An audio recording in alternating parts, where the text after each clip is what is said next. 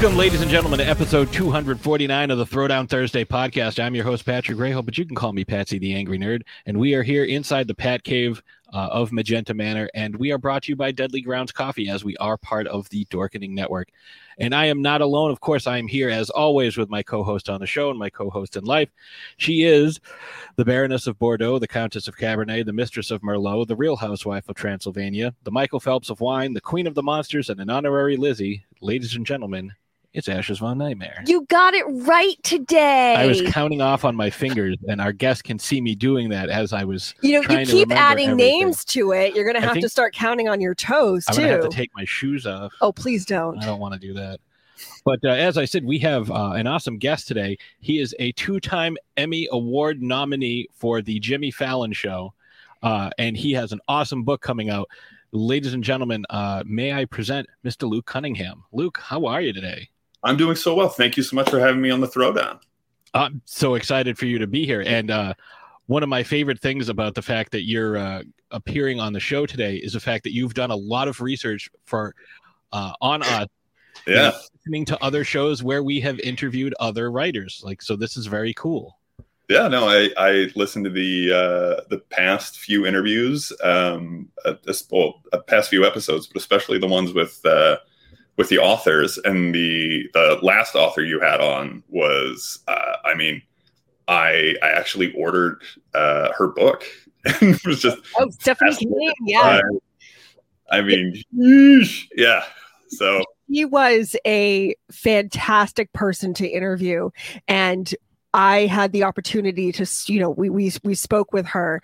Uh, when we weren't recording, you know, off the record, and oh my goodness, the the stuff that she divulged uh, to us, Yeah. you know, uh, the things that she couldn't say on air, you know, because it would be super spoilery territory. But uh, oh my goodness, and when when we spoke about one instance, um, you know, in in her book that she she brings up, and I Yeah, I, I read through that part, awesome. and like my stomach dropped, and Yeah. you know, being able to to speak with her off the record, being like, how did you handle like that situation? Because I'm reading this, and I'm I'm I'm I'm Having feeling tough time. stressed, and Yeah. I'm feeling you know anxious, and and you know she was able to be like, oh yeah, you know, once I figured you know this out and realized that this is what you know that thing was like oh my goodness so i mean i can't recommend that book enough to to people especially where it's based off of something that actually happened Right. right before her wedding. Yikes. Yeah. yeah yeah, and As oh, if that's not stressful eh, enough. right But uh, you're here today because you have a book called Leo Inventor Extraordinaire, and Yes. uh, we're gonna, we're definitely going to be talking a little bit Oh, about yes. this, and uh, then a lot about this because we started having a, some really good conversation Yes. off air. we're like hey maybe we should be recording this Yeah. But first, uh, as you know, any first-time guest on the show has to, uh, I don't know, endure the uh, getting into character questions. Yeah. like a rite of passage Yeah, it's like you know running running the gauntlet. It's like a very mild form of hazing. Um, so the first thing I'm gonna I'm gonna ask you, and I kind of asked you off air a little bit, but uh, I think the folks at home should know you are a a huge Philadelphia Eagles fan. uh, like physically and figuratively a huge uh, Eagles fan. I am six and a half feet tall and 230 pounds of Eagles fan.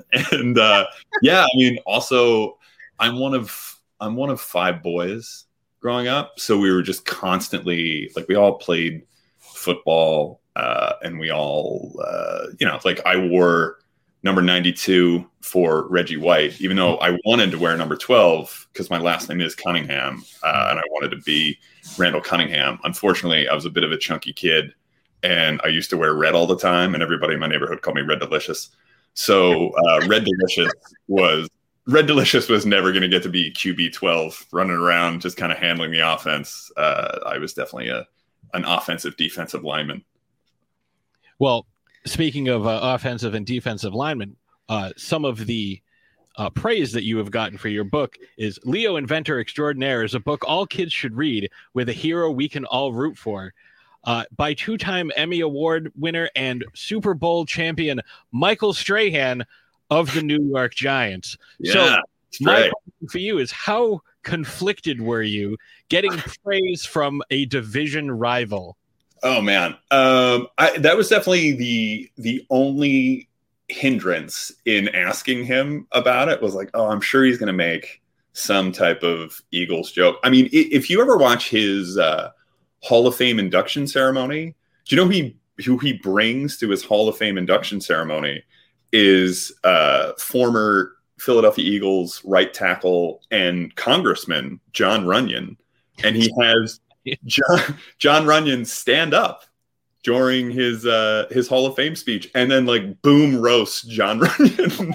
well, Runyan was with Washington as well. Yeah, of course. Like he's in his own. It, I think what he says, he's like, "There's Jon Runyan. He is uh, six foot eight and three hundred fifty pounds of twisted steel and no sex appeal." And uh, and then goes into his uh his Hall of Fame induction speech. So I was just like, that, as long as I'm as long as I'm not getting the Jon Runyan treatment in the uh, book blurb, we're gonna be fine.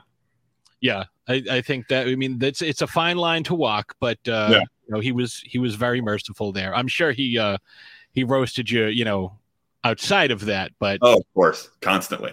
Uh, he would we would we're we sold a show with him. Um, I mentioned this, but he's uh, when he was a kid, his nickname was Bob and it's not short for Robert. Uh, it stood for booty on back because he had a big old badonk when he was a kid. and, uh, so we wrote a show that was a little bit like the Wonder Years, except it was about uh, Michael Strahan's youth, where he he grew up on an Air Force base in Germany and then came over to Texas. Bob came over to Texas when he was 15 years old to learn how to play American football, and so that was the show. It was just like Bob. Um, and I don't know. I mean, Young Rock is like the only hit show on network television this season. So hopefully somebody's like, what if we did it with a uh, better football player? Much better football yeah. player. Not to take anything yeah. away from The Rock, but uh, yeah, you know, you know, he's not an NFL Hall of Famer. So no, no, he's not. So my question for you is: It's football Sunday you're getting ready to sit down and watch your Philadelphia Eagles.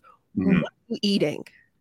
Oh, so we have we live uh, on the west side of LA in like the Venice Santa Monica area. Mm-hmm. So uh, our ritual is usually pizza, mm-hmm. and it's usually like we are in some type of golden age of pizza in Los Angeles, but uh, once a year we will go just the like nastiest pizza we can find in the area. And again, like nobody out pizzas the hut. I hope they're not a sponsor, but like once a year we will dial up uh, Pizza Hut, and it's usually Super Bowl Sunday, which is just like and there's always like one wild thing on the Domino's or Pizza Hut menu that they're just like cooking up in their weird lab, which is invariably off of I 95 somewhere in New Jersey. And it's always like, uh, hey, have you tried the new uh, cinnamon pizza salad? And you're like, well, that doesn't make any sense. Definitely going to order that. And uh, luckily, my my wife also has a uh, semi adventurous palate, which would be like, I'll try a, you know, cinnamon pizza salad, and then two bites later, she's like, "This is gross. why did you Why did you spend six dollars on this?" You gotta pre-order a cookie bread. Yeah, yeah, like buddy, like stay in your lane. You do not do desserts well. I don't. Why do you feel like you have to provide someone the total package at Pizza Hut? God, I I do you. I mean, I'm 41 years old. Like I, someone says Pizza Hut, and all I think of is those Tiffany lamps and yep. the deep dip with the cast iron. And I either got a good report card or it's somebody's birthday, and I'm waiting for my turn at Street Fighter 2 and like just crushing Pizza Hut on a Friday night. I was gonna say the sit down, the sit down uh Pac Man. Yep. Yeah. Oh, that one was awesome. Mm-hmm. When I the red plastic cups. The red plastic cups that say yeah. pizza in black on them. Yep. Oh, I, I, bought a bunch of those red plastic cups. I found them on Amazon, and uh, my wife was not thrilled. She's like, "We're not giving them to guests." Um, but we, I, when I uh, when I worked at uh, at I think it was late night with Jimmy Fallon. Um, so we weren't the Tonight Show yet, but one of our writers, a guy named Mike Drucker, uh, wrote a tweet about Book It that went viral and Book It sent us a ton of uh, gear. Like I have, like I had two great Book It T-shirts and like a bunch of other uh, Book It gear for a while. I always associate Book It with Pizza Hut. I don't know. Does Book It still a thing where you read you read books? Right. I think it's still right because you would read so many books and you would get you a free personal pan Yeah. pizza. Uh-huh. and it was like every summer and you could tell like so like I, I remember that because my friends and i would all you know uh, we wanted our pizza because we were all fat kids. Yeah, so pizza. like we would read all of these books super you know super quick and go get our pizza like beg our parents to be like hey we get Yeah. our free pizza. Take me to pizza hut. Yeah, it was always a little bit of a revenge over the cool kids bucket, where it was just like, oh, enjoy your uh, boy girl parties where parents aren't around and you're hanging out in the basement. I will be at Pizza Hut enjoying my earned bucket personal pan pizza. this was, this was the true revenge of the nerds Yeah. Yeah. yes. The true revenge of the nerds, diabetes. That'll show them. Yeah. So, my question for you is, you know, if you could own a piece of uh, Eagles memorabilia, because we were talking about that, and you can see all the stuff that I have behind me, uh, Yeah. kinds of stuff. What would it be? Like, would it be a Vince Papale jersey? Would it be Uh, like a Randall Cunningham cleat? You know, what would what would you go for? Oh, I mean, I like uh heart wise, I would go with Nick Foles jersey from uh the Super Bowl and you know, like the the score written on it, everything, whatever he was wearing when he ran the Philly special. Um like joke wise, I would probably go with uh Randall Cunningham's working left ACL. Like before it was torn and he was still incredible. I'd probably go with that. There was a there was a wild run there in the late '80s, early '90s where you're just like, oh my god, this guy is the future. What do we? We're we're all set, and then he kind of one ACL goes makes the worst the worst Tetris piece, and Oh. you're you're you're out of luck for a while. I mean, he didn't look bad when he was with Minnesota. I will say. No, that. he really he found it again. There's a great book called "Bringing the Heat," uh, which is about the 1992 Philadelphia Eagles season. And Randall, over the summer, had uh, joined a church, and one, the pastor of the church had told him that he just he needs to stop yelling and to speak more authoritatively. And so Randall tried to do that at the line of scrimmage uh, in like visiting NFL stadiums, and teammates would be like, "We can't hear you." And he was just like, "Well, I'm just gonna continue to speak authoritatively," and so they like led the league in offsides penalties that year. Randall is a a like industrial great weirdo. Uh, Randall Cunningham. Yeah. I mean, that's and that's fine. I remember that that play where he was three yards shy of the end zone and leapt from the three and landed three yards into the end Yeah. zone. And John Madden was like, "A new long and high jump record." How about the 92 yard punt that he had? Yes, like there's a, he. No one has weirder uh, statistical records than Randall Cunningham. Oh, I Also, loved watching. Incredible Jheri curl. Just a wonderful, Yes. like beautiful 1986 Jheri curl. Oh, he was so good. Yeah, could have been a new edition or an all pro quarterback. Either way. Yeah, you Yeah. know, a little of both. So I have a feeling that uh, you're also really big into art. Yeah. I uh, I have always been a big fan of the humanities, and um, I I feel like historically there was a significant break that happened during the Renaissance where humanities are kind of uh, a combination of history and storytelling, and the way that kind of we uh, relate culture to each other. And the break that I think happened with the Renaissance is people decided to start really telling stories through their art in a way that was uh, trying to make things uh, more approachable and make them uh, more true for people. I mean, the one universal book that everyone knew was the Bible, and so they they took the the stories in the Bible and infuse them with their own uh, ideas of humanism at the time and i like so for me that is my favorite period of art is uh, renaissance into the enlightenment period of art. Yeah that period actually uh, created some very interesting and gorgeous art pieces. Uh, my question for you is do you have a favorite art piece? Oh definitely. Um, i mean it's kind of inspired this book is raphael's school of athens. Okay so raphael's school of athens is essentially the avengers of human thought it is uh, raphael painted uh, the uh, Aristotle's school of Athens, but he took every one of the or you know contemporaries of the Renaissance and placed them in that role. So if you look at uh, Raphael's school of Athens, like the centerpiece is Aristotle, but that's actually Da Vinci. Like he painted his version of Aristotle is uh, is Leonardo da Vinci.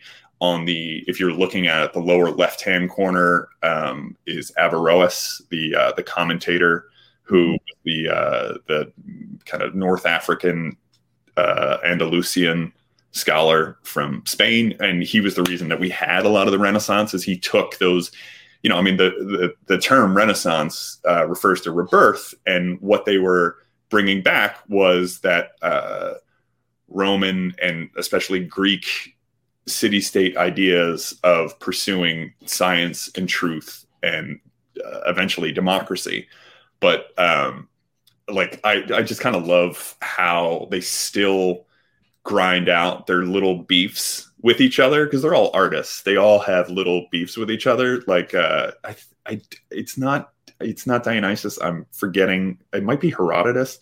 Is that's who he makes uh, Michelangelo? And if you look in Raphael's School of Athens, there's just like a grubby weirdo kind of on the ground or, like in the ground of the painting. That's Michelangelo who is just 100% a, a grubby weirdo that Da Vinci didn't like, and man, Michelangelo didn't like him either.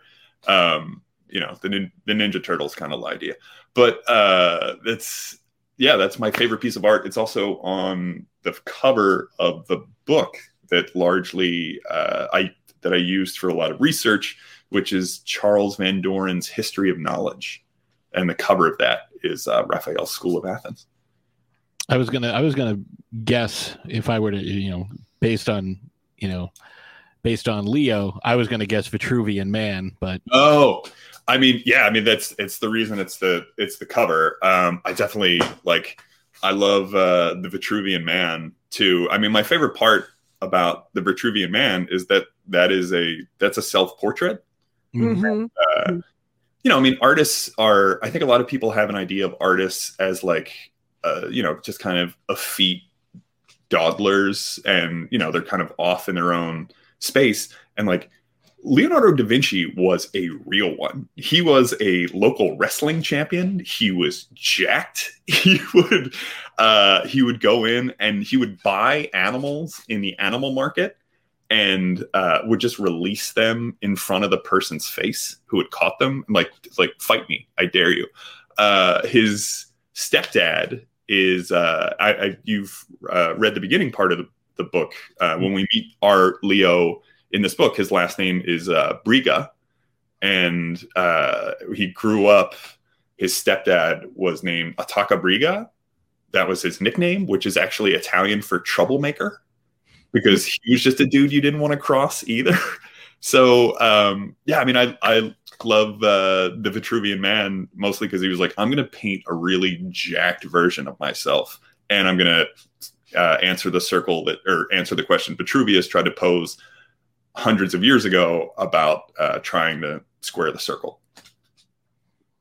Very cool. So, yeah. because you are such a uh, a fan of the the Renaissance.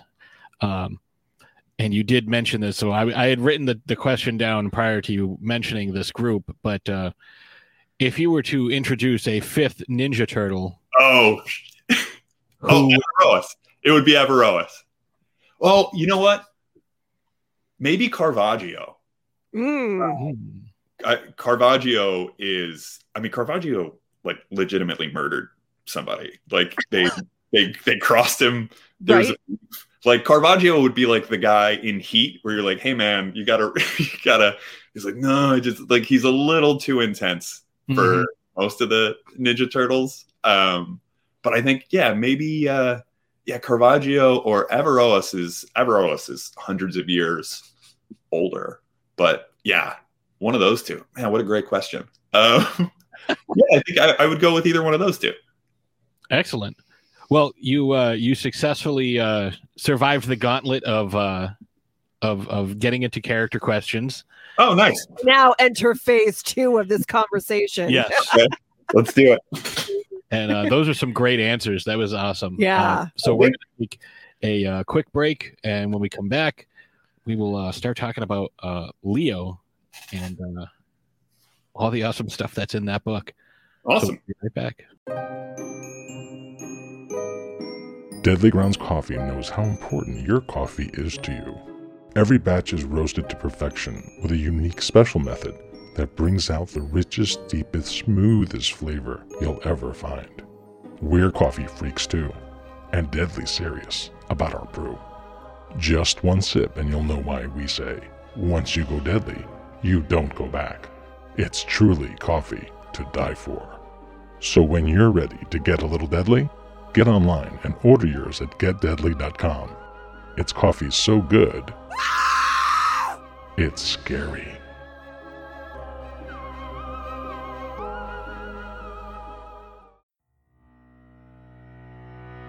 At Strong Willed Sports Memorabilia and more, our mission is to raise as much money and awareness for pediatric cancer research as possible through the giving away of authenticated, autographed sports memorabilia and more. All proceeds from our games will be donated to various pediatric cancer foundations, with the majority going to the Dana Farber Cancer Institute and the Jimmy Fund. Our mission to give back began when Craig and Kara's son William was diagnosed with a stage 4 Wilms tumor, and his courage to fight and overcome his cancer ultimately led to the start of the hashtag Strong Willed movement. For more information on how to donate and support this great cause, please visit the hashtag Strong Willed Sports Memorabilia and More Facebook group.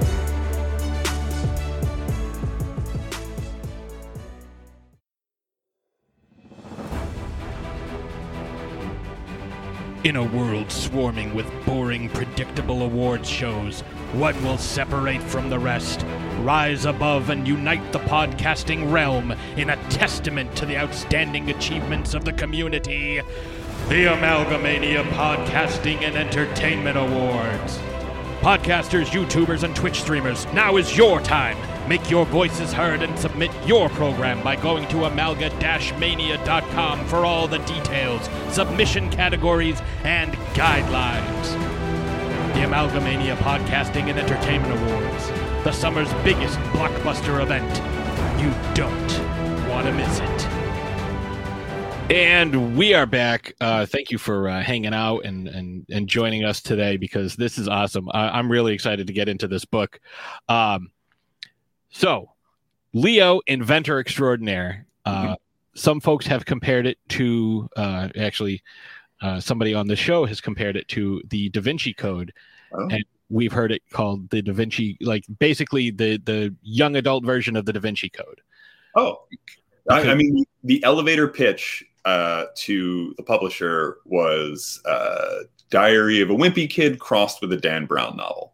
So there are definitely uh, a, a lot of um, nods to uh, the different Dan Brown novels and kind of the uh, the art history, the humanities, uh, the symbolism, and um, kind of people solving puzzles uh, involving all of those things. So that is, uh, I'm I'm honored to ever be spoken of in the same breath as uh, Dan Brown novels.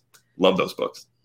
it's really exciting because it, it's one of those books where everything seems to serve a purpose in some way and if you don't know what that purpose is right away you're going to find out if you don't figure it out for yourself But and, hopefully you don't. and i love that it's almost like baited a little bit and i love that so much So I um, thank you when I when I uh, was going through the process of writing it. Like I was trying to write it in a style of uh, dad fiction. Like you know you you, you like the books that you would see your dad reading on the beach, and it was always like every chapter would end on like a dun dun.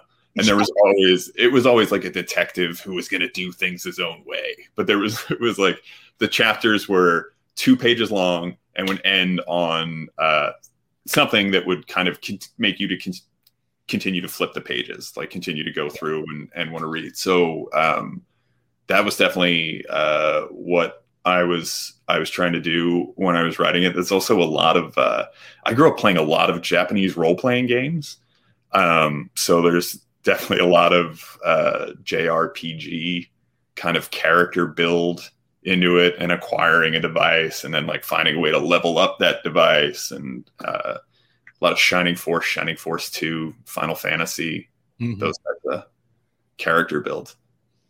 Well, I can also tell some of the uh, some of the um, uh, influences, like maybe literary influences that you might have had uh, looking at this, uh, especially the first, even in the first few pages, I I saw nods to both Arthur C. Clarke and Michael Crichton. Yeah. Um, the Arthur C. Clarke, one of my favorite one of my favorite uh, quotes of all time. Any uh, sufficiently advanced technology is indistinguishable from magic. Yep. Um, such a great quote. And the other thing I noticed, and I may be wrong about this because I the, my initial impression of the Cray station, which ended up being short for crater, um, which is such a fun scene, by the way. The first thing I thought of was the novel Jurassic Park, where they used Cray XMP supercomputers to use the to do the gene sequencing. Oh man, um, I I wish I was so sophisticated that that was the actual Easter egg to it. Instead, it was just Cray Station. I just wanted. There was just I was just imagining kids making fun of each other and uh, and calling uh, making fun of the crater and the Cray Station of it. I don't know if there's also a uh, there's another device in in the book uh, called it's a it's a claw that is painted in a checkerboard pattern, and uh, that is known as Jean Claude Van's hand. That's pretty good. Some of them are just for your wife. no, no. I mean, I, I, I, I, feel like you get me. Thank you. yeah. I mean, I love a good a good Easter egg, a good reference. We uh, and you also love a good pun. I do. Uh, you know, when we we we chatted with Drew Murray about his his book that had, uh, you know, it takes place at a comic con, and it there's just references thrown throughout the entire thing, including like a random. He's like, "Oh yeah, there's a line from the Matrix." I'm like, "Yeah, it's the uh, it's this line," and he's like, "Yeah." like because it's not yeah. like I know kung fu or do you think that's air you're breathing? It's not one of the famous lines. It's just like this throwaway line, but from a memorable scene, and it's just like he goes, "My kid, who is a huge Matrix fan, didn't even get that." So like when I read stuff like this, this is what uh, I like to look for, like these little nods, and you know sometimes you, and you misinterpret it, but. Uh, yeah no, I mean yours. What like I uh, that one? I wow. Uh, as a gigantically tall fiction writer, just like Michael Crichton, I wish I had uh, had the sophistication to tie that back together with the Jurassic Park computers. One of the uh, one of the uh, the I guess the the chamber room of one of the puzzles is based on uh, my favorite museum in the world, which is in Massachusetts, uh, your home state. I don't know if you've ever been to the Isabella Stewart Gardner Museum. Yes. Oh yeah, that is. I haven't been in years, but oh, yes like I just remember the first time I walked into that place, and it, from the outside, it is just this very kind of unassuming big stone building, and then you go in, and it's it's modeled after a 15th century Venetian palace. Yeah. You go in, and a beautiful like center chamber court, and then it is also uh, was home to one of the most famous art heists in American history, where they showed up as Boston cops and then tied up all the security guards. Yes, yes. That is that is a real thing that happened. Yeah. Um, Starring Matt Damon and Ben Affleck. Yeah. I mean, how has it not been done yet? um, so I want to talk about uh, the two main characters uh, okay. the titular character Leo and Mhm. his sidekick Savvy. Um, Uh, I mean, it could be argued that he, you know, either one of them could be the sidekick, Yeah. I mean, I'm, I'm just assuming, you especially know, at the is def- beginning of the. I mean, I mean, the, main character could be Dante. uh, Yeah. I mean, I mean, Dante is definitely the most helpful helper monkey ever. way more helpful than Mojo. The- This is so i mean one of my uh, again everything that's in the novel is based on uh, either a piece of renaissance art or something that da vinci really did or a character who really existed like um, gemini his uh, the 500 pound robot lion. Yeah. um, da vinci 500 years ago really did make a working robot lion out of wood at the time. And that was kind of the jumping off point of this book where i just i was like what? Like the first time somebody uh, told me that i was like you no way. And then went through and was reading about it and i was just imagining like it, what would happen if you took that that that incredible brain and put it into today and let it operate with kind of today's technology?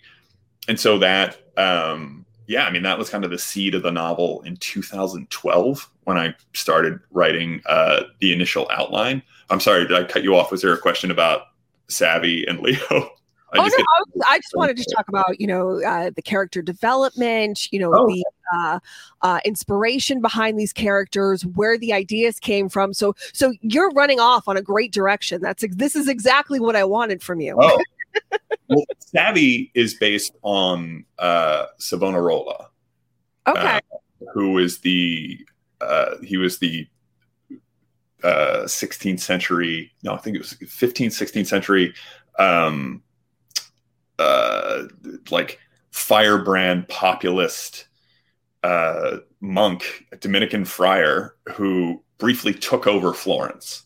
Uh, he was so charismatic that his uh, acolytes were known as the weepers. They were just people who would walk behind him and cry. And it was a response to to the humanism that was kind of dominating with the Renaissance, and had really been building since uh, Dante Alighieri wrote uh, the Divine Comedy and the Inferno, and like that, Florence had become this very progressive place where it was like, if you have cool ideas, like come here and pursue them. And Savonarola was a, a little bit of a response to that. He was he was wildly popular. Like he did not take over through a brutal violent means. Like he was genuinely that popular that people were just like great you run things for a while and then ultimately he uh he ran the bonfire of the vanities which is when i mean estimates today are like place it at like several billion dollars worth of Renaissance art was just burned in the center of uh, Florence. But I mean, at the time, people were just like, "Hey, he's burning this weirdo's mirror." But like, that was, uh, yeah, that was kind of uh, that's that's the inspiration is those characters, and like uh, my character Savvy has the weird disfigured eye Mhm. that sometimes stare down people with. Savonarola had a weird disfigured eye, and like Savvy is, uh, you know, like wait, like he's so popular that Leo would love to get to be that popular, and he's like charismatic and he's fun to be around. He can make anybody his friend, and uh, yeah, that is that is one hundred percent how Savonarola operated at the time. So like I tried as much as I could to take the historical characters, and you're kind of like you know making them younger or older, but still trying to apply their personalities into the way that their character is interacting in uh, Leo, in the world of Leo. Yeah, I was going to ask you about the uh, the eye, but obviously you uh, you know you took care of that. So, what made you you know because we we've talked to several people who have kind of um, reimagined not only historical figures but you know other you know like uh, public domain characters Mhm. and kind of like told different stories or different versions of their stories. What made you choose uh, Leonardo da Vinci aside from the lion story, of course? Oh, I, I think it's just because he had such a, an incredible brain.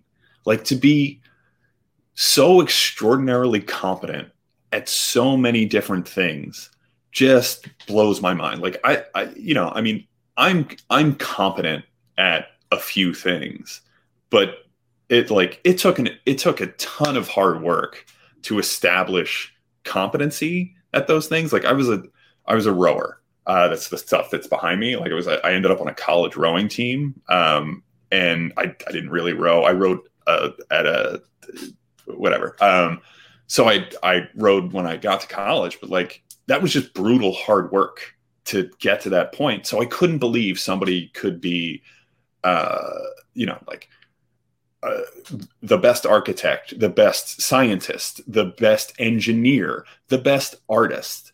And it, when you go in and you look at uh, how he built himself to be this way, obviously it is an, an unnatural level of talent that he's starting out with. And then it's just the rigorous application of trying to make himself better. And he's doing it in uh, the way he's doing it in the book is he's uh, he's using this Latin quote, uh, "Disce quam ut videam," which is to know how to see. And uh, really, in his life, if you look at his notebooks, he's constantly writing uh, "sapere vedere," which means in Italian to know how to see.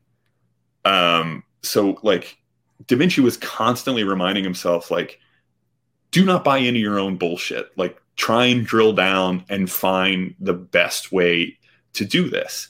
And frankly, like I would love to see the the like general spirit of the world go towards that. Whereas like, hey, let's really drill down and try and find the truth to this and by testing it rigorously like we've been doing like you know we made this huge leap forward from the Renaissance through the Enlightenment, and it all kind of started with uh, with this group of people who were like, "What if we really start to test our ideas?" And here is a standard for uh, testing them. It would certainly be a, a welcome change to. I'm just going to look around on the internet until I find somebody that agrees with me. Like, yeah, yeah. I mean, five. Oh, well, I think that's what it is. So that's what it is because I saw somebody else write that it was two plus two is five. So. Yeah. And I, I, mean, I know, I think it's Daniel Kibblesmith who had that incredible joke that was like, uh, but freedomeagle.facebook says this. And it's just like, that's, not, yeah, that's not an authority. Um, and like, if that's your idea, you should test your idea and like be open to having your idea rigorously tested. And I think that is uh, like that is one of my favorite things about Da Vinci is like he wanted to see his ideas tested. He was like, great, let's go at it. And there's so many ideas he had that just didn't work that he was sure were going to work. And then he eventually, like, you know, he gives up and he recognizes, like, oh, okay, this won't work. And here's what I've learned from this. Like, he he thought he was going to be able to build a perpetual motion machine like everybody was trying to build a perpetual motion machine then. And he's got, I mean, his, again, his notebooks are just littered with uh, designs on a perpetual motion machine. And eventually he's like, oh, this isn't going to work. And had he really published that idea at the time, we might have, we might have beaten the, uh, eventually they established the laws of the conservation of energy, uh, like 300 years later. And maybe if at the time he had gone out of his way to publish it, like we would have banked that and then been able to work off of that idea. I mean, I, and again, there's just like the stuff I that he's doing in there. Like Da Vinci really hated Latin. Like uh, for a guy that, and that always fascinated me. Like for a guy who had that brain, who seems like he could do anything, and he was just he couldn't pick up Latin. Like his his notebooks are again like nothing but messed up conjugations of Latin words and like li- like I, I don't want to curse, but him yelling like like writing like the Italian oh, equivalent. Whatever you want. No, well, it's him writing the Italian equivalent of "fuck this." Why am I still doing this?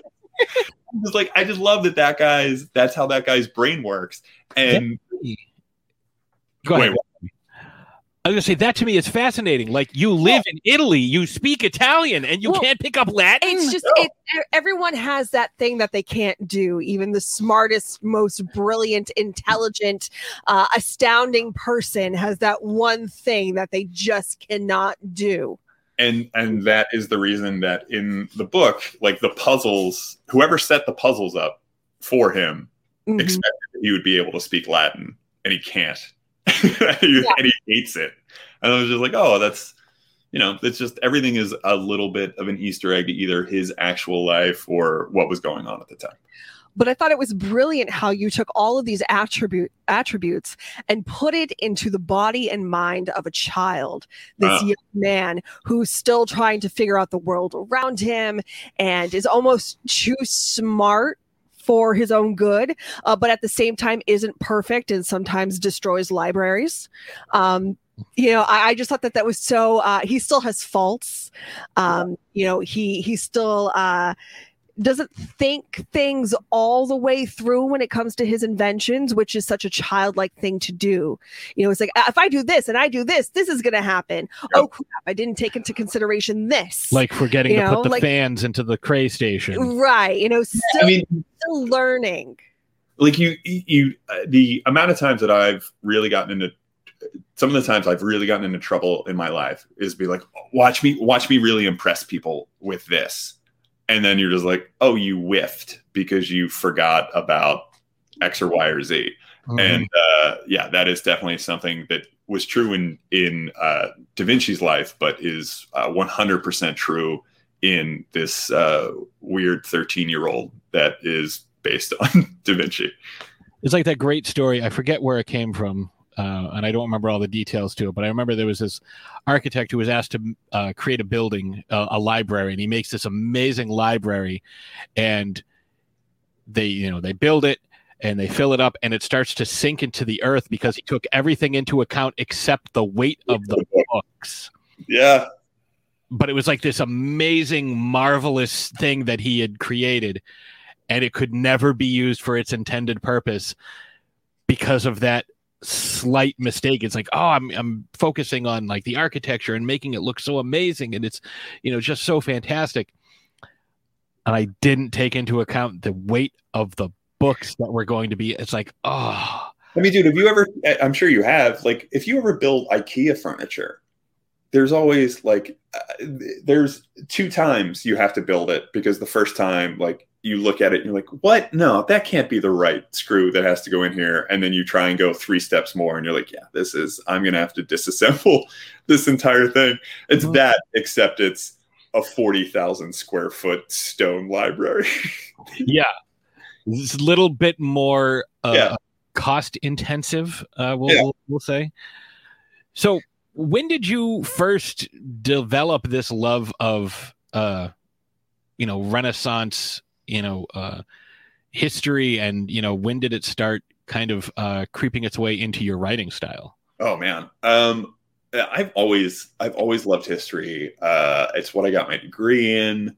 It's what I was best at in uh, in high school, and I, you know, I mean, I noticed I at Fallon we would have to have we had forty jokes due every day at eleven a.m. So it was just like four pages of jokes, and I was the king of writing jokes that uh, people would be like, "That's a good joke for six people who are going to get it." Other people- you know, Writing Wait. for Dennis Miller. Yeah.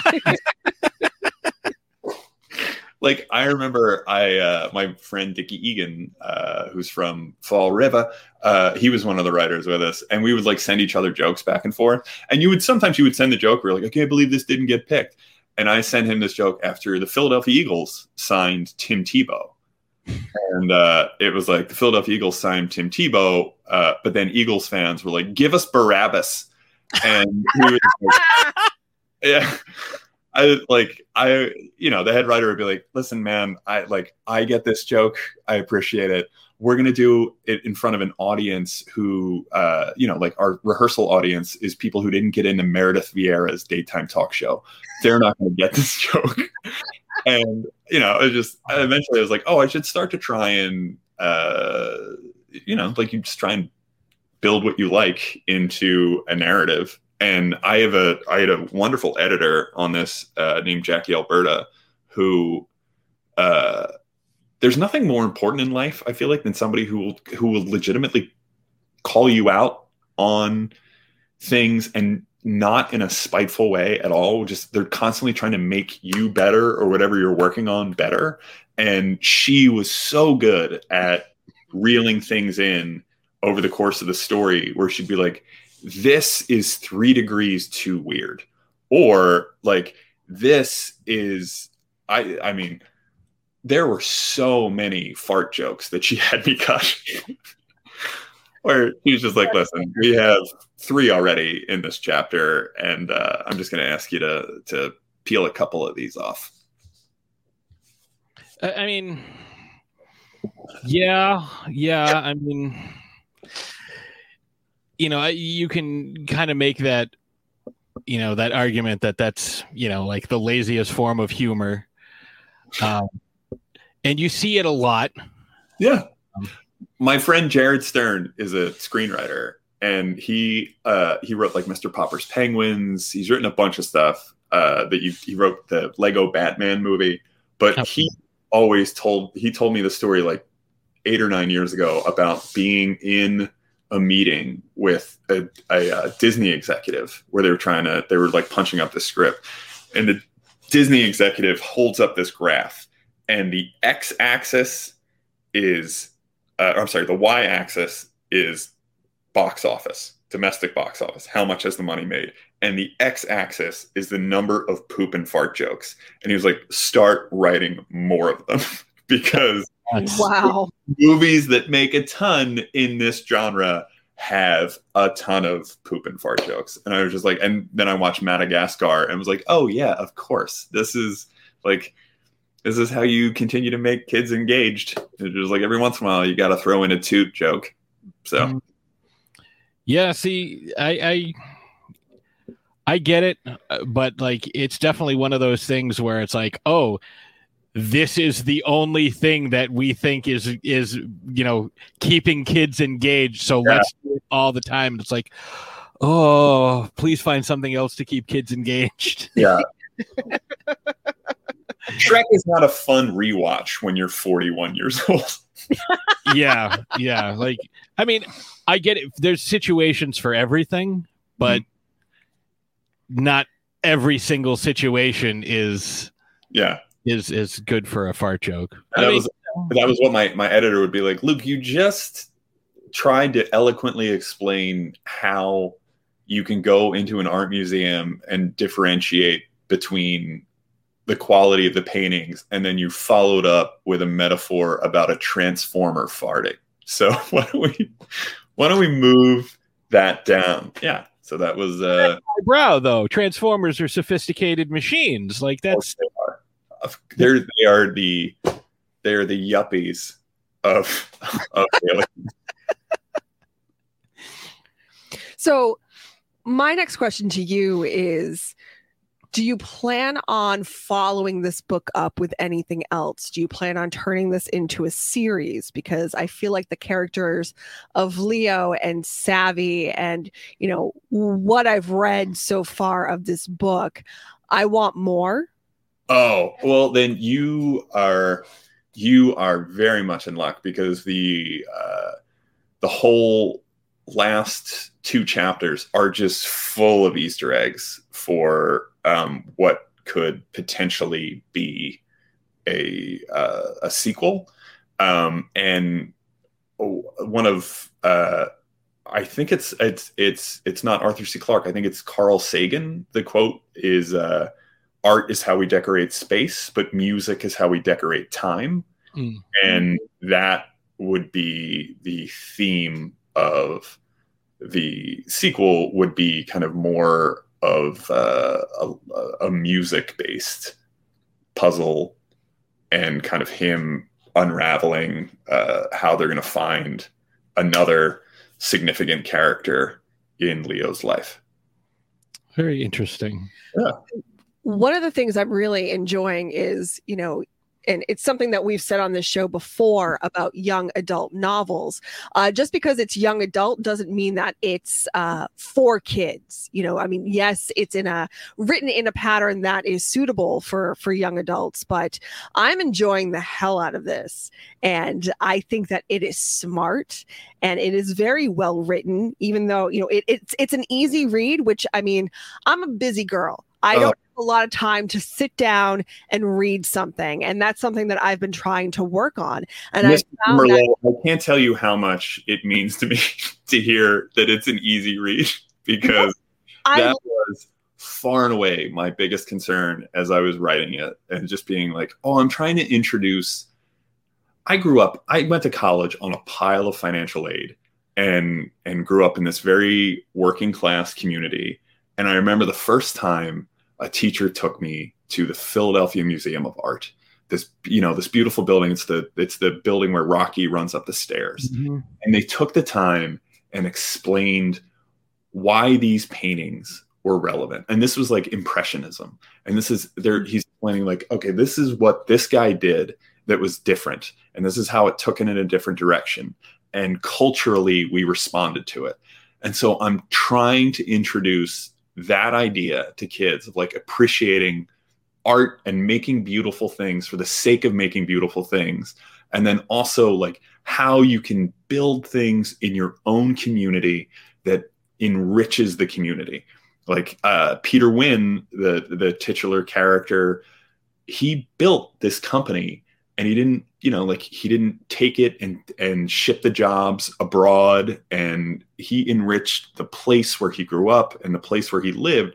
And so when you're trying to interweave those two things it's it's sometimes really difficult to like uh, put it in a way that is fun for people to read and like keep them uh like oh this is this this idea was communicated in a way that made me uh want to cook through this book.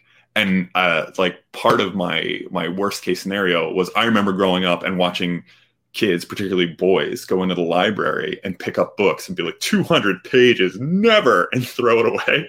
And so when uh, my publisher was like, "Hey, with the way we're going to do this with fonts and and interworking the the art, it's going to be about 400 pages," and I was like, "Oh God." That was my nightmare. Is that people would be like, "This is this is way too long." So uh, the fact that you are finding it an easy read, Jesus, I'm going to sleep easier at night. So thank you. Well, and that's the thing. Like, it's fun. Like the characters are engaging. It's well written. Um, I you know, say you, like it's- you it's a- introduce a mystery right away, like the mystery of the Christmas pickle. Like, and oh my god, and and you get to and you get to see how it's done. A few, a few, the you know, radiated pickles. Oh my god. like I couldn't. I had to put the. I had to put it down because I couldn't stop laughing. Did you One grow up with a Christmas pickle? No. yeah, no. that was a I'm- tradition. I'm, familiar- unfamiliar yeah, with it I'm, totally. I'm familiar with the tradition of you know I've, I've heard it from other people, but uh, there there were no uh, Christmas pickles in in my house. But So I- so um, my wife this year for Christmas like got a pickle and like a pickle ornament and was hiding it on a tree. And of course, my son at this point was like a year and four months and was like, "What this? Like, I have no idea what's going on here." But like, we grew up where we would our our parents would hide a Christmas pickle. And that was like a weird thing, I guess, in Eastern Pennsylvania. That I just, it's weird that you just assume everyone does this. yeah, Like, when you do it at home, you would just assume everybody does of it. Like, course. oh, You're like, yeah, have a poop knife, like yeah, you guys don't play Christmas pickle, and everyone's like, uh, "What does that mean?" Yeah, what is it like? You know, you paint it red and white, and it's you know you, you shave it down to make it look like a candy cane. Someone bites, ah, dill pickle. You know, like. Um, but it's it's smart too. Uh, the writing is very, like I said, it's it's an easy read, but it's also a smart read. yeah, you definitely Too, can tell that you know your your your shit here. You know, I, I think that uh, a, a young a younger person reading it who's maybe not familiar with some of the uh, things that you are referring to, you know, or even there there was a couple of things that that I, I, had mean, to like, be like, I'm let not me refresh. brushed up on my yeah, I'm like, 16th let me century, refresh you my know, memory. Let me bring up philosophers and Google artists. and right, you know, I'm like, I think this is this. Let me look this up. Okay, I had to that's I had to Google yes. the uh, Medici because like the first thing that came into my mind because I'm a huge Simpsons guy. oh, Homer, uh, you know, was doing something with Mr. Burns. He's like, "Oh, we're ordering, we're ordering out. What do you want on your pizza pie? Extra cheese? Who do you think I am, Lorenzo de Medici?" And like, all I could think of, I was like, "Medici." Like, I know that, so I googled. it. I'm like, "Oh yeah, there they had uh, four popes in their family." Like, okay, like, and that makes sense for who that character is and how stern she is because of how stern those popes were. A little more stern than she was, but yeah, yeah like it's uh, you know they get off on torture and it's like the worst thing for him to be would be to be locked in his room with the lights off and that's what she would do and the second worst thing is to not have access to tools so instead of encouraging him, it's like, well, you know, yes, your submarine did sink, and yes, you almost died, but you made a submarine. Like, you know, there's a there's a balance to it. But instead, it's like, I'm not rewarding your creativity. I'm punishing your failure. Yeah. And like, you definitely get a lot of that. You know, you know, uh, Renaissance, you know, type of, uh, you know religious strictness. Yeah, the, the the stuff that they likely brushed up against at the time in the middle of the 15th and 16th centuries. What's your all-time favorite Simpsons episode? Um, Camp Krusty. Camp Krusty. Uh, right after that is uh, the Stonecutters episode. Oh, the Stonecutters episode is incredible. uh, you think the Stonecutters episode when you read uh, the the Dan Brown? Why am I thinking it, it was originally titled Solomon's Key. It's the one that's set in Washington D.C. It has to do with the Masons, the Freemasons. All as I was reading that, I could not stop thinking of the uh, any of those secret society, you know, Skull and oh, Bones, the Freemasons, like, yeah. and they have Freemason jokes in that too. Like, not to get too far off topic, but when Mr. Burns has his casino and he's doing his like Howard Hughes thing, yeah, you know, and he looks at Smithers and he's like, everyone's covered with eh, you know microscopic germs, and all the germs are like Freemasons run the country, you know, like, you know, anytime it, like that's what I think of. I think of. I I don't I I think there are. I'm not sure anyone like age 43 and younger can see Steve Guttenberg and not think of that line. The only the only reason I can is because I'm a huge short circuit fan. Oh yeah. Okay. Police Academy. Yeah. I mean Johnny Five. Lava too, just throwing it out there. Wait, which one? Lavalantula. Uh, this one, I honestly, there are very few people who can make deeper cuts, but you are well, then there's the sequel to Lava to Lantula, of course. Um, Somehow the uh, the uh, the Academy just failed to nominate that one. They for, did not uh, recognize their yeah. brilliance. Deeply overlooked. unbelievable. We're we're we're sci-fi junkies, so yeah. all of those really horrible, like the Sharknado. Hey, Asylum once treat once uh, tweeted one of my articles out. I did an article on their movie Megalodon, and they tweeted my article out because I love giant shark movies. Oh, I saw that. I saw that in the theater. I loved Megalodon. Yeah, it's uh it's so good. It's uh Is that a is that a typical like is that something you guys really connect with? Like is that like has the pandemic been hard because Friday nights you used to be at a movie theater seeing back to back movies on Friday nights. We yeah. would do two movies on Friday nights. You would go back to back. Yeah, that's what we would do because we had yeah, the we, AMC pass. Yeah. So get there around six, see one thing, see another. Like we did Brightburn and Godzilla, uh, King of the Monsters one time yeah pretty much whatever uh, new releases were out because you know you got to stay you got to stay on top of pop culture and all mm-hmm. of that mm-hmm. other stuff and plus you know we just we just really like it uh, but having the the amc thing you know being able to see unlimited movies for uh, a, a, you know a, a like certain co- yeah it was like $23 a month like you know yeah. i mean we got our money's worth it's like hey you know i mean there were yeah we would friday nights after in the, work in the dine-in theater Oh, I love the dining theater. Oh, yes, yeah. yeah. I mean, that would be uh, that would be a date night. You know, That's we the... would go to one. We would go to one movie in the dine-in theater and order a couple of things, and then we go to the next film and order a couple of more things and have a couple of cocktails, and it was a good night. Yeah, the closest. I mean, like that's that's the thing I miss most. I think is uh, that and live music.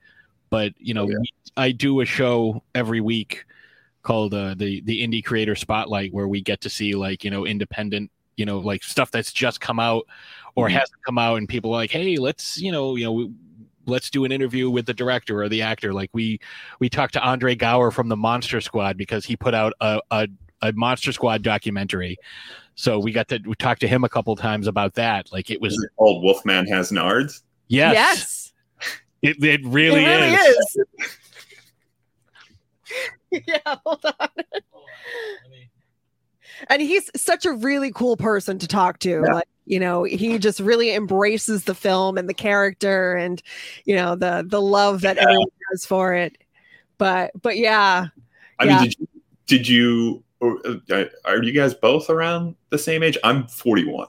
I'm a. I will turn forty uh, the day after this episode airs. Oh, congratulations.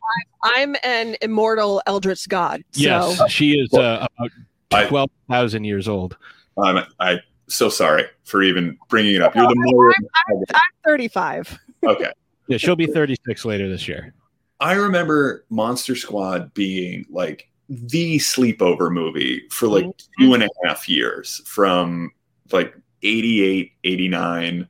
And then there was a brief period where, not to go back to Guttenberg, but uh, Three Men and a Baby, but Yep. only Three Men and a Baby because there was supposedly a ghost in it.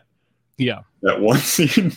yeah. it's a The cardboard, cardboard cutout. cutout. yes. Yeah. I didn't sleep for six months after Mike Canty at his house. He was like, "Yeah, that's a ghost right there. They have they filmed a real ghost. Good luck getting some shut eye." Yeah, that was one of those ones that uh, you know it took many years and a lot of uh, rumor debunking to. Oh. But if you if you liked uh, the Monster Squad, you absolutely have to see this movie. Like, All right, I will Amazon. Prime right now. So Yeah, you. Oh, you it is. have to. I believe so. Yes. It Well, I don't want to brag, but I am Amazon Prime, so I'll probably. It'll it'll punch you right in the emotions, Oh, I love that movie. especially amount when we're talking about Red. The amount of times that my dad came into a room and was like, "It's not a real ghost," like an eight-year-old me was like, "You can't prove that." You don't know. What are you? Are you Dan Aykroyd? Are you from the hit hit film Ghostbusters? Do you know? You don't know. You don't know. Uh, but yeah, so we before we get sidetracked talking about the Simpsons and, and monsters. See, that's what happens on this show, and I'm and, you know you've listened to it, and you know that one thing will lead to forty other things, and we'll just go off. Well, we start we started talking about the asylum, and, and yeah, oh, so getting back to to Leo because I know we're we're kind of coming up. We're like way over the time that we had originally allotted, you know, and I know you. uh you know, it's it's nap time for certain people uh, in the Cunningham home. So I don't want to keep you too too much longer. But uh, you know, before we wrap up, you know, this is a book that you know, like you were saying, it's 400 pages, but you know, I I kind of liken it to you know watching the Snyder cut last night. Like it's four hours, but it didn't seem like four hours. You know, reading through the book, it doesn't seem like it's 400 pages because you're engaged with the characters. You know, you clearly have a skill with writing.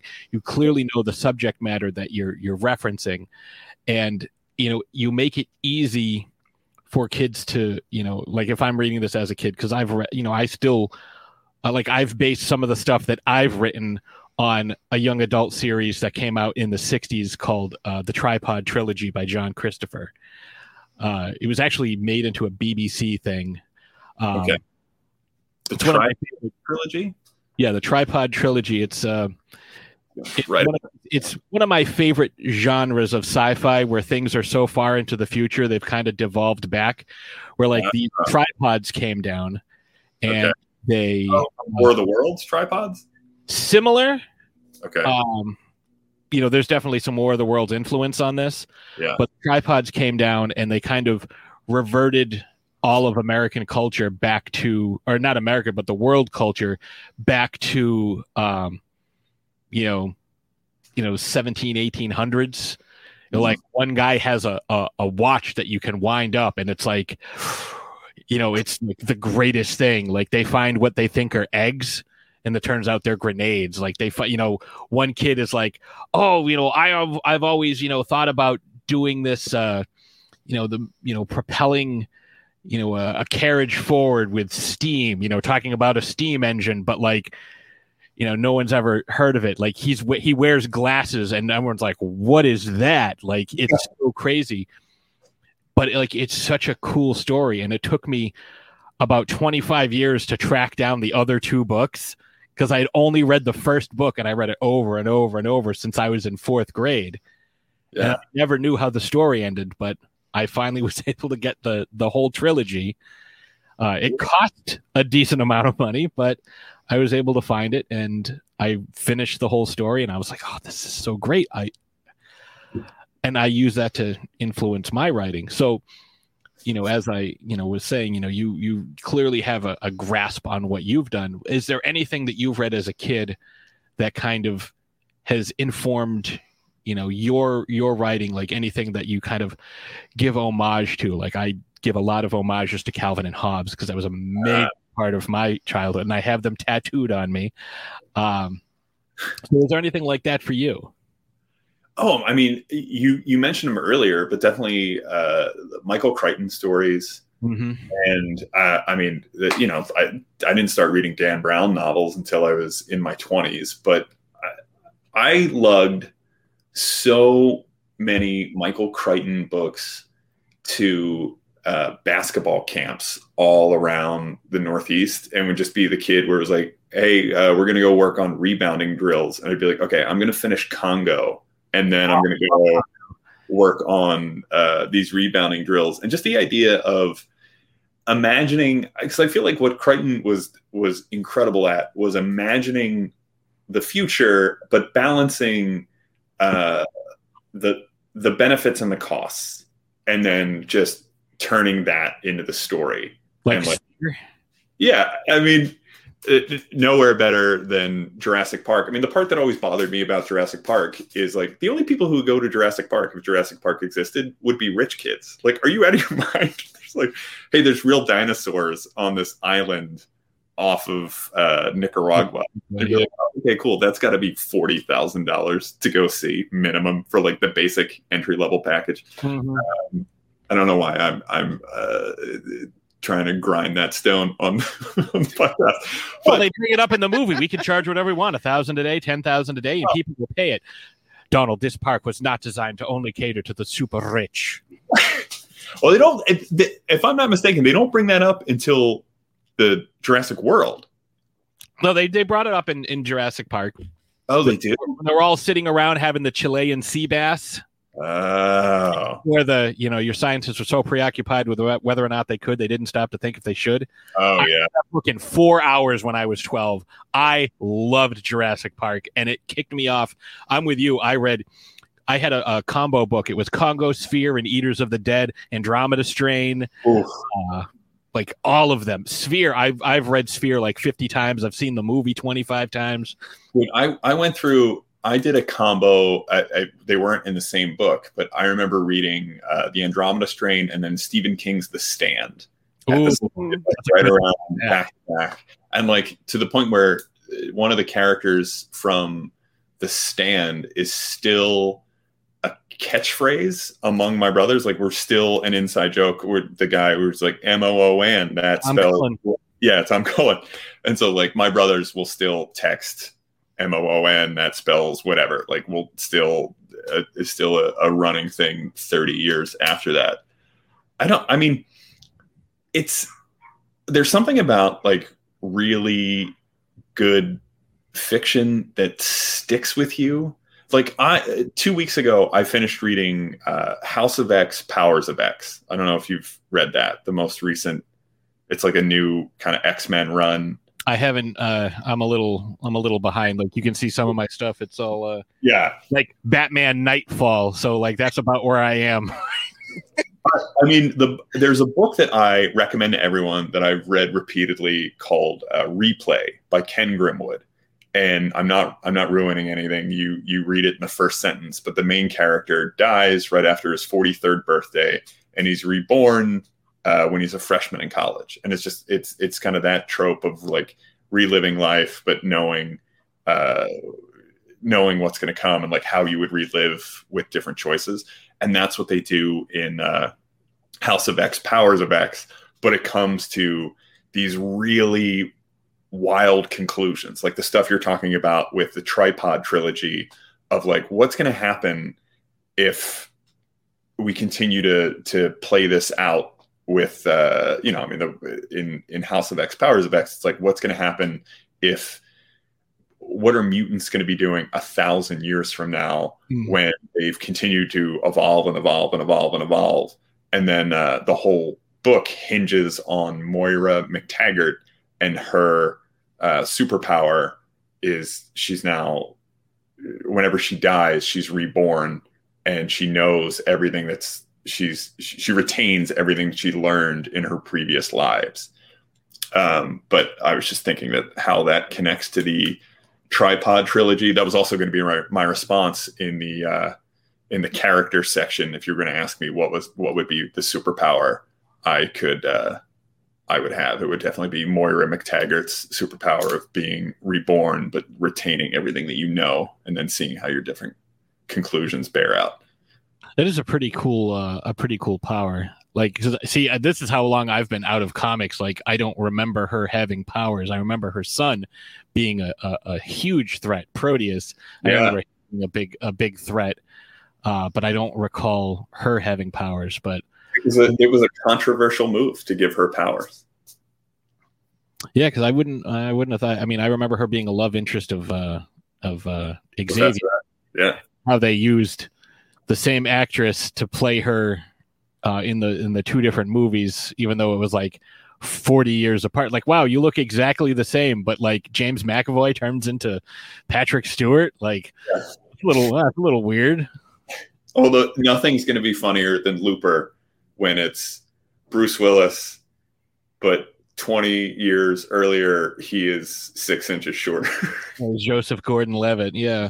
Well, it's like we we we just did a uh, our our most recent episode is about Clarice, uh, and we talk about Clarice oh, Starling. Yeah, listen. And how like you know Paul Krendler is this bald guy in Silence of the Lambs, but then he ages into Michael Cudlitz, who then ages into Ray Liotta. Like like you want to talk about a, a wacky transformation like that. Yeah. That's a weird one. Gonna eat me, Karen. Yeah, sorry. so uh yeah, I mean, obviously, we could just keep going for probably another two or three hours, but you know, like I said, I, I, we're we said forty-five minutes to an hour, and it's uh, an hour twenty at this point.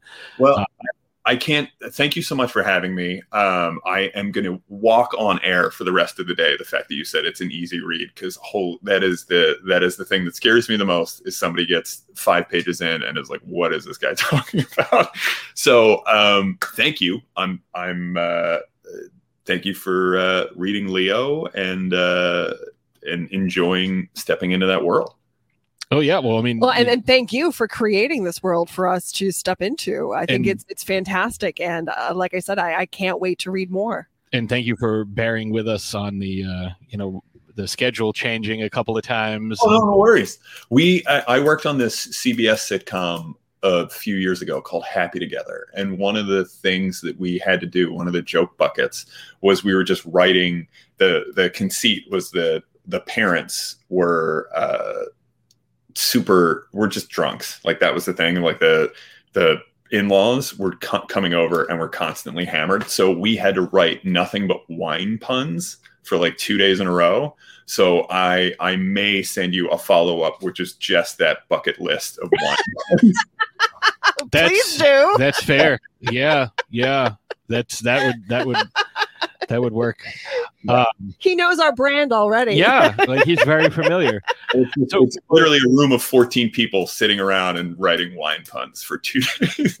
Oh that, man! That if you ever need, amazing. if you ever need to hire somebody, like I know a guy who can do that. Um, but before we let you go, uh, where do you like folks interacting with you on social media, and where, most importantly, can they get the book? Oh, um, you can get the book on uh, Amazon, on Barnes and Noble website. Uh, if it's just Leo Inventor Extraordinaire. Um, the thing that is my publishers told me is the most helpful is if you order from a local independent bookstore. Uh, that it, the that really uh, helps expand the footprint of the book, and also uh, after COVID, those places are probably really struggling and would love to have the business and would love to see you come by and pick up a book. Uh, people are welcome to interact with me. Um, I'm on Twitter, it's at Luke X Cunningham. Although uh, I do have an extensive history as a comedy writer. So some of the jokes might be, they're not quite lined up with a YA author, but um, there's also Instagram at leo.inventor.extraordinaire, where uh, I just as I, you know, wanted a place for people who saw the illustrations in the book, and if they wanted to understand the connections to uh, the Renaissance art that inspired it, I line everything up and explain it in uh, or on that page uh, at leo.inventor.extraordinaire on Instagram. Very cool. Well, Thanks, I, I want to thank you so much. Uh, we're going to put all this information in the show notes, so everybody's going to be able to uh, to find this for you. So I want to thank you again, just so much for for spending the time with us. Thank This you. A lot of fun, Yeah.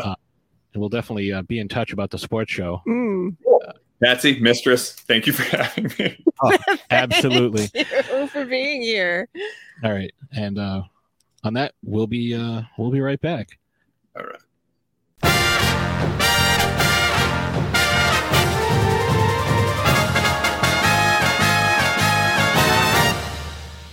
Shark Bites, Shark Bites podcast. It's the greatest show in history. From the Dorkning Network, hosted by a nerd who's named Patsy.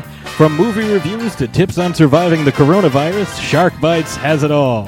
Follow us on Facebook and suggest topics at sharkbitespod at gmail.com. Available on iTunes, Stitcher, Spotify, and wherever you get your favorite podcasts. Hi guys, this is Dee Wallace from ET and Cujo, and you're listening to Throwdown Thursday. And we are back. Uh, that was a really fun interview. Luke's an awesome dude. Uh, that was a lot of fun. Had some really interesting conversations off air too. So Yeah, quite a bit. really cool, like really interesting person. Yeah, yeah, absolutely. I would, I would 100% say that uh, Luke is a very interesting individual. I would, uh, I, I I would, I would drink with him. Oh yeah, Absolutely. yeah. We had some uh, some sports talk off the off air. We had some. Uh, we had a bunch of uh, fun. I I mean, the conversation, yeah, off off air, the conversation kind of went all over the place. It was fantastic. So definitely support Luke and pick up Leo. yes, Uh, we'll have links in the. right. in I the was just show gonna say, I'm like, what's that word? Links. That's a good Yes. word. We'll have links in the show notes as to where you can purchase the book, and it's so good. It is so. If if you like that kind of uh, mystery. Um, young adult, everything ha- has a purpose one thing leads to another um it's just yeah definitely has like that that dan brown like feeling to it uh and so interested like so incredibly interesting and i know i keep saying that word but uh it's just it's honestly the best word to describe this book because intriguing. y- and yes like compelling. exactly synonyms Oh, I like synonym rules, just like Grandma used to make. yeah So we have uh, we have some battle results for you. We yeah, we have a lot of stuff that we need to talk about wrapping this up. But Yes. first is first, we have battle results. So if you remember, last week was our huge Justice League Snyder Cut episode, and we threw down weeding out the Snyder Cut. Which director has the guts to best the other in more ways than one? Hand to hand combat. The sandbox was WWF Hell in a Cell. And the special guest referee was Patty Jenkins. And obviously, you could choose from either Zack Snyder or Joss Whedon. And to no surprise, I think this is a, a first. uh, well, actually, no. So on on Facebook, it was a complete shutout. Ah, okay. Uh, Zack Snyder over Joss Whedon because what? Fuck Joss Whedon. Yes. But on Twitter, it was uh, seventy-one percent for Zack Snyder, twenty-nine percent for Joss Whedon. That seems way too high for Whedon. I I agree. I mean, he has a really punchable face. Yeah, not as punchable as like Martin Like- like- but Zack Snyder punchable. has one of those faces that he's a nice face. You know, like if you passed him, you know, uh, like like on on the sidewalk or something, you would smile and nod at him. Like obviously, you know, pre mask days. But like if you like bumped into Joss Whedon on the sidewalk, you would just want to punch him. I'd be like, oh, I don't have any change. You know, like he's just he just has this like this like It's that weird it's like pulsating resting, forehead that he resting smirk face. Yeah, it's that it's that weird pulsating forehead. That that weird, like you expect that like his forehead's gonna pop open and there's like a little dude in there controlling, like flipping all kinds of switches and dials, and that's why he's such a dick. But Yeah. no, I, I Yeah. not a fan of Joss Whedon. Um, so yeah, I think although I don't think we've ever had a shutout on on anything. Well, well, so because usually we have multiple choices, yeah, but usually it's not like like more than two, but huge cavernous gap between the two of them. But uh, you also have some uh, some wine stuff to talk about. I do have some wine stuff to talk about. So, a couple of episodes ago, I talked about the fact that I was finally able to get my hands on the Apothic Merlot. And I mentioned that I was able to get my hands on the Pinot Noir as well. So, I did talk about the Merlot and I highly recommend it. I also highly recommend the Pinot Noir. Apothic did not let me down at all. And, you know, I can be kind of um, wishy washy when it comes to Pinot Noirs. There are some out there that I, I really, really, really enjoy. And then there are some that I just, you know, uh, not so much. It's not my go to wine. Obviously, like I, I have, I have yet to meet a Merlot that I haven't like Merloved. Merlot. Some I Merlove more than more than others, but um, you know, like uh, odds are, you know, uh, if if I order a Merlot, if I drink a Merlot, I'm fairly certain I'm going to like it. Pinot Noir, on the other hand, you know, it, it can go one of two ways. Either I'm going to like it or I'm I'm not. And this Pinot Noir is so good. It's definitely probably the best Pinot Noir I've ever had. Um, not that I've had several, because like I said, it's not my go-to, but I, I've had some. I've had some pretty good ones, and this is definitely up there. So, Apothic describes this. Our 2019 Pinot Noir reveals layers of bright, ripe cherry and crushed raspberries with a dash of red currant. So it's very jammy. You know how I love to describe things as jammy. Um, it is very, very jammy, very fruit forward. Um, a little bit sweeter than you would expect a Pinot Noir it. to be. Yeah, you liked it. Um, it was good. Like the the dark red berry flavor was really good. Silky tannins round out the mouthfeel with ribbons of caramel and vanilla, which lead to a delicate, lingering finish. Exquisite mouthfeel. It was good. Like like I said, it was uh slightly sweeter than you would expect a Pinot Noir to be. Um, again, very jammy, very fruit forward with the red berries on the front of the palate. But yeah, you definitely got like that nice smooth mouthfeel on the back of the palate with the with like that that vanilla caramel finish. Mouthfeel. You just like saying that. It's like the creepiest word that's not creepy. It's so weird. You're weird. Yes. Um, but yeah, I, I highly recommend it. So it's Apothic's two brand new wines, if you can find them. I had a difficult time finding these guys, but luckily the liquor store right near my house got them. So, and that's been the only place I've been able to find the both of them as of as of right now. So they've been out for a hot minute, but yeah, I, I highly recommend both. I highly recommend like all of Apothic's wines, but Yeah, uh, these two Apothic new ones, r- yeah, yeah, like these two new ones, I'm just I, I can't get enough of. So Apothic. Um, I don't have any science stuff for you because we just finished watching uh, Godzilla versus Kong. So yeah, so side note, we recorded this episode a couple of weeks ago. Um, we're just recording the end now. Right, we're, we're recording the ending. Uh, well, no, because we wanted It's to make sure. eleven forty six Wednesday night, and this has to be up for Thursday. so we um not that we're procrastinators but I mean, yeah, we had to well we, we had to throw down the battle to get appropriate battle results that's true too. But you know, we could have thrown it down So- a couple days. ago. we just finished watching Kong uh, Godzilla versus Kong So good, and we just ate a crap load of sushi so good. including something called a Godzilla roll Has eaten. so we were eating a Godzilla roll while watching Godzilla it was like Godzilla Inception Yeah, and uh, we finally got a chance to try some of the uh, Down East cider, and uh, we got the blackberry, and it was very good. Yeah, Yeah, the it's new. It's their like springtime flavor. Um, If you saw the sports show a while back, you know you know that we were trying to get our hands on the Down East uh, donut, uh, oh, cider, the cider donut. donut. Yeah, that that didn't happen. Maybe it'll happen this year though. I'm hoping so. we'll have to be more diligent about searching for it. Yeah, I mean, we looked everywhere. I drove like to four liquor stores in three different towns one day. You know, Worcester, Northborough, Grafton, nothing. Got nothing. But uh, For those who don't know, those are are towns within the area. yeah, the like they're all vicinity they that all we live. they all kind of border each other. Um, but yeah, we have uh, some big stuff coming up next week because next week is episode 250. I'm so excited. So episode 250 is going to be live. We're doing a o'clock. live show at 7:30 p.m. 7:30 o'clock. Eastern time. Yes, We will be dropping the StreamYard link on Facebook and other places. we will be dropping the YouTube link on Facebook. Yes.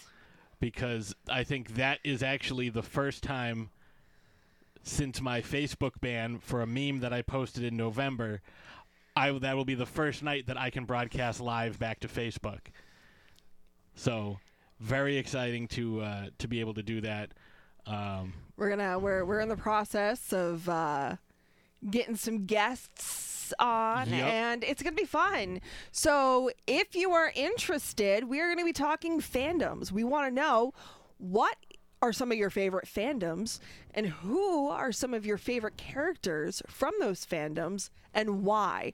So, if you want to, send us a voicemail or email to throwdownthursdaypodcast at gmail.com or look for the info on the social medias that we are going to be posting shortly. yeah, I'm gonna put the uh, I'm gonna put the event together probably. Uh, you know, if you're listening to this Thursday today, I'll put the event together so we can uh, broadcast it, and you know everyone can see it, and we can post the link so you can kind of, you know, set your reminder. Like follow us on, uh, not follow us. What's the word? Like and subscribe on. Uh, Like and YouTube. subscribe. we're trying to get more YouTube people and uh, Me too. me tube, YouTube, us tube. We tube. Yes, Um, and speaking, we're gonna have some cool announcements as well. I was saying, and speaking of big projects, the cat's out of the bag this week. Yes, uh, I folks already heard the uh, ad earlier in this episode. So the big project that we have been a part of for the past few months, it has been revealed, unveiled this past week. Um, I'm sure you've seen the video in the groups on social Madam media.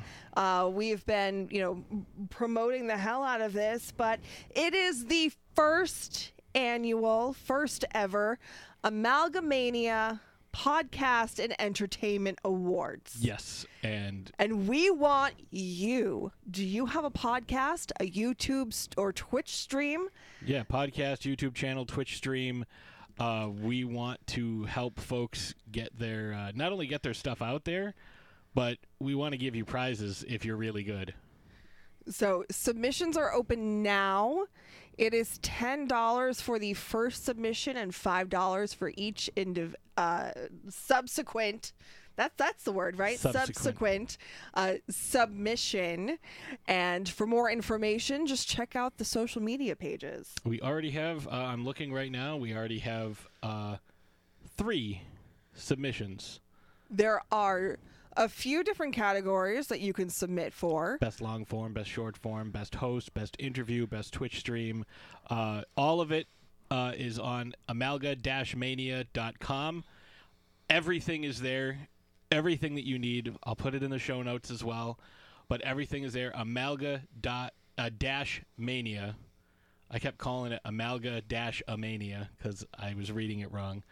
Uh, but amalga dash mania.com has all of the uh, all of the notes, all of the way uh, uh, stipulations, and uh, you have until May fourth to get your uh, to get your stuff in. That is correct. And speaking of best hosts, we have another announcement for you kids. So the live show, the live streaming show of the Amalga. Awards, uh, is on June 27th, and it'll be hosted by yours truly and the guy who's sitting across from me right now. Oh, this way. Yeah, me. Yeah, Yeah. yeah, you. I'm hoping that. not not not Will Mouse that's sitting over there. Although I wouldn't be surprised if Will I Mouse comes by. This if is Will true. Mou- I, I would I would like it if Will Mouse made a uh, made an appearance because that would be pretty great. I'd like that too. Oh, hey there, Will Mouse. I thought you were over there playing video games. Well, I am, but I'm also listening to in on the podcast. He's really into bug snacks. He really likes bug snacks because they remind him of some of the creatures from Demonshire on the they other side do. of The, midnight. the the grumpuses, they kind of remind him of his homies. Yeah, yeah. Uh, they a little bit like that, uh, and he's still he's still searching for his dad. He hasn't been able to find his dad. That took a turn. Well, you know, He's still searching for his dad. all I know is that I hope it's not Anton Carandini, the most evil villain in all of Demonshire. All right, go back to your video games. All right, I'm just gonna go over there now.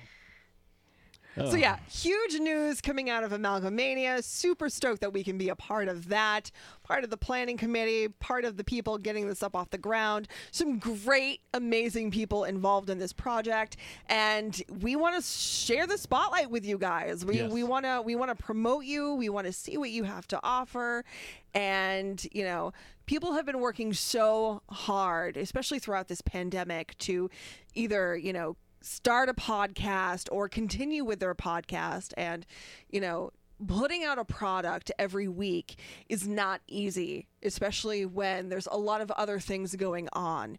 And so many people have persevered throughout this past year and continue to put out quality pro you know a, a quality product uh, consistently. And we want to reward those people. So you know There's a very stringent, uh, you know, judging process. There's a very, uh, very. We have everything down like mathematically almost. Um, it's going to be very awesome. I'm very excited to. It's going to uh, be a lot part of fun this. too, and the judges that we have are highly qualified to be judging. You know this this type of forum, and it's exciting. It's really exciting. So uh, get your submissions in, and I tune in on June twenty seventh. We'll be posting more about that as the the, the date gets closer. But Yeah, and all the uh, the ads will be uh, getting slightly different as uh, as we chug along too. So, um, I think let's see what else we we have. The other side of midnight. It's going to be coming out uh, in April. We have um, we're going to be doing a uh, an unboxing, sort of an un enveloping, because we just received the mark of the witchworm. We haven't opened it yet. I was waiting for for uh, Ashes to get home, and I'm really excited to crack this thing. Like, I know what's in it, but like, I want to see it for myself the first time. So I'm gonna do it like I do the uh, the memorabilia, and I'm gonna wear gloves because I want it to be like real fancy. I don't want to get any oils from my fingers onto the. Oh, Jesus, the oil from your fingers. Wash your hands, turn the page. Wash your hands, Turn turn, the page. Wash your Well, hands. Well, you gotta wash your hands first. Turn the page. Wash your hands. No, you gotta wash your hands first before Then you, you turn the, the page. page. Then you wash your hands. So, um, I think that's a pretty good place to stop.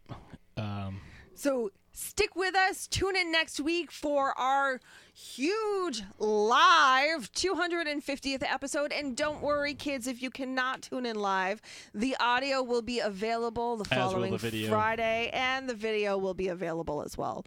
So, uh, but if you can join us, 7:30 p.m. Eastern time, YouTube, Facebook, Twitch, all of those. all uh, the fun places. And uh, I think with that being said, we, we will, will see you next Thursday. Thursday.